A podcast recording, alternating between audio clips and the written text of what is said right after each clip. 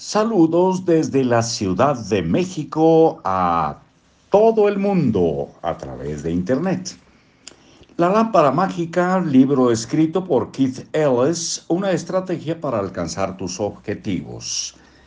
Soy Marcos Alfredo Coronado, les doy la bienvenida a Libros para Oír y Vivir. Centras tu poder mental es un subtítulo de este número 2, plantea algo específico. Leemos dos líneas atrás. Desea exactamente lo que quieres y no te sucederá lo que no quieres. Centras tu poder mental. ¿Alguna vez te has fijado que sueles prestar atención a las cosas que te interesan? Te compras un coche nuevo y comienzas a darte cuenta de que muchas otras personas conducen el mismo modelo. Te enamoras de una pelirroja y te das cuenta de que muchas otras personas son pelirrojas.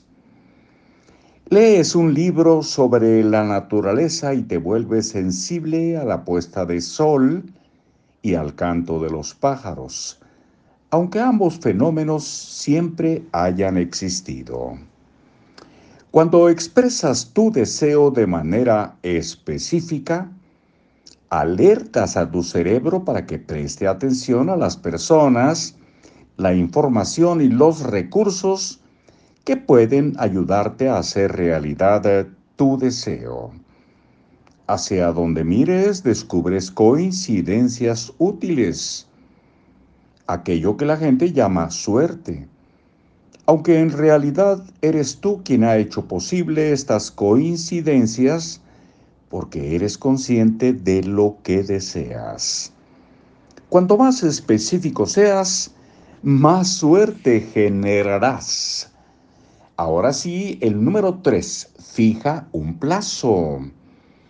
Un deseo sin un plazo no es más que perder el tiempo con ilusiones pasajeras sin principio ni fin. El plazo impone un sentido de urgencia y se parece a cómo te sientes cuando estás a punto de salir de viaje. Sin embargo, los plazos no están destinados a infundirte pánico, sino a ofrecerte un punto para centrarte no los utilices como una camisa de fuerza. Si no puedes respetar un plazo, toma la decisión de cambiarlo.